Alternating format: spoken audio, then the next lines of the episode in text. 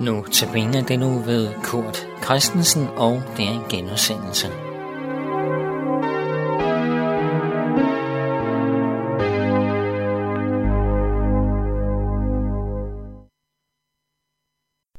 Velkommen til Notabene.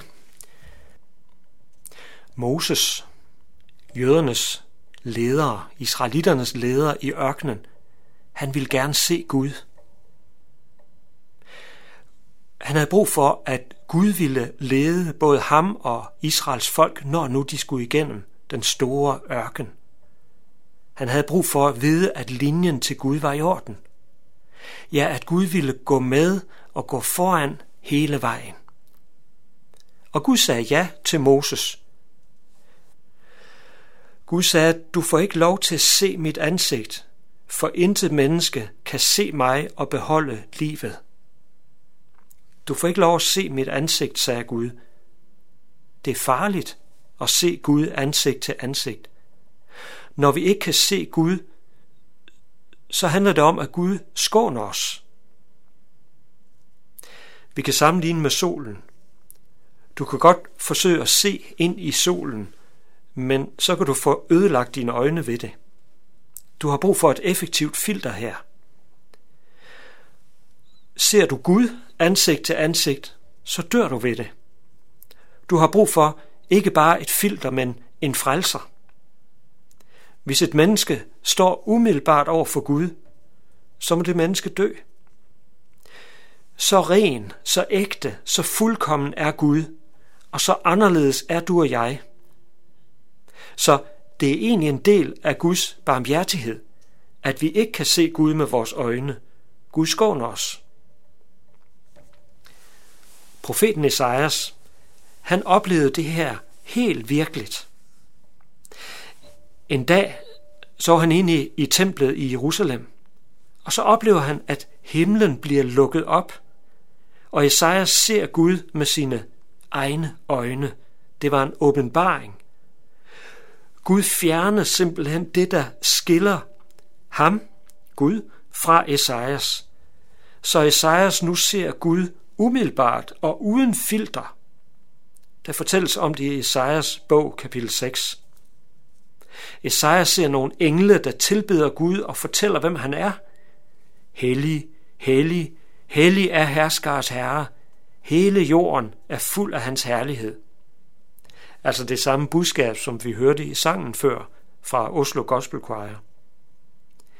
Esajas bliver rystet. Han siger, ved mig, det er ude med mig, for jeg er en uren sønder, og, og for øvrigt, det samme er det folk, som jeg hører til i. Urene. Og nu står jeg direkte over for Gud, himlens og jordens konge. Derfor må jeg dø. Hvor, hvor er der et sted, jeg kan skjule mig? Det er en mærkelig situation, den her. At jeg tænker, jeg vil gerne se Gud. Gud, kom nu frem, og jeg tror, det vil hjælpe mig hvis Gud viser sig. Og så kan det være, at jeg lige pludselig bliver opmærksom på det modsatte. Ligesom Esajas blev det. Jamen, jeg kan jo ikke tåle at se Gud. Gud, hvor kan jeg skjule mig for dig? Det er fordi Gud er ren, Gud er ægte, der er ikke noget falsk hos Gud.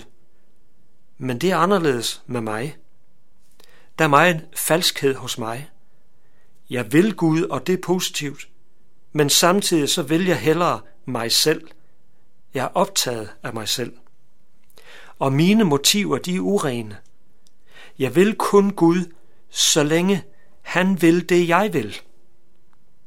Jeg vil gerne høre, hvad Gud vil, men jeg vil kun følge ham, hvis han vil det samme som det, jeg vil.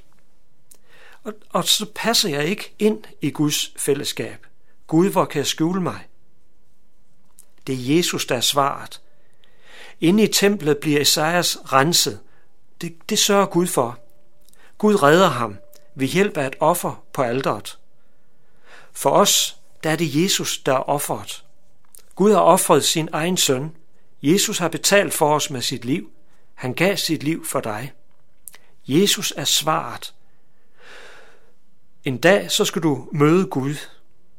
Men Jesus vil gerne redde dig igennem det møde. Derfor har han betalt for os.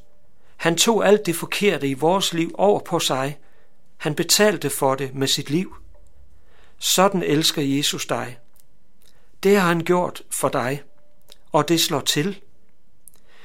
Jesus vil gerne rense dig, så du bliver ren, ægte og uden falskhed over for Gud. Hvor er det, jeg kan skjule mig? Jo, det er der hos Jesus. Du kan ikke se Gud med dine øjne, men Jesus er Guds budskab til dig. Han siger, kom til mig, jeg elsker dig. Du passer ind her hos mig, for jeg tager imod et menneske, der ikke har fortjent det. Jeg har betalt prisen for dig. Lad os bede. Herre Jesus, tag imod mig. Lad mig mærke din kærlighed.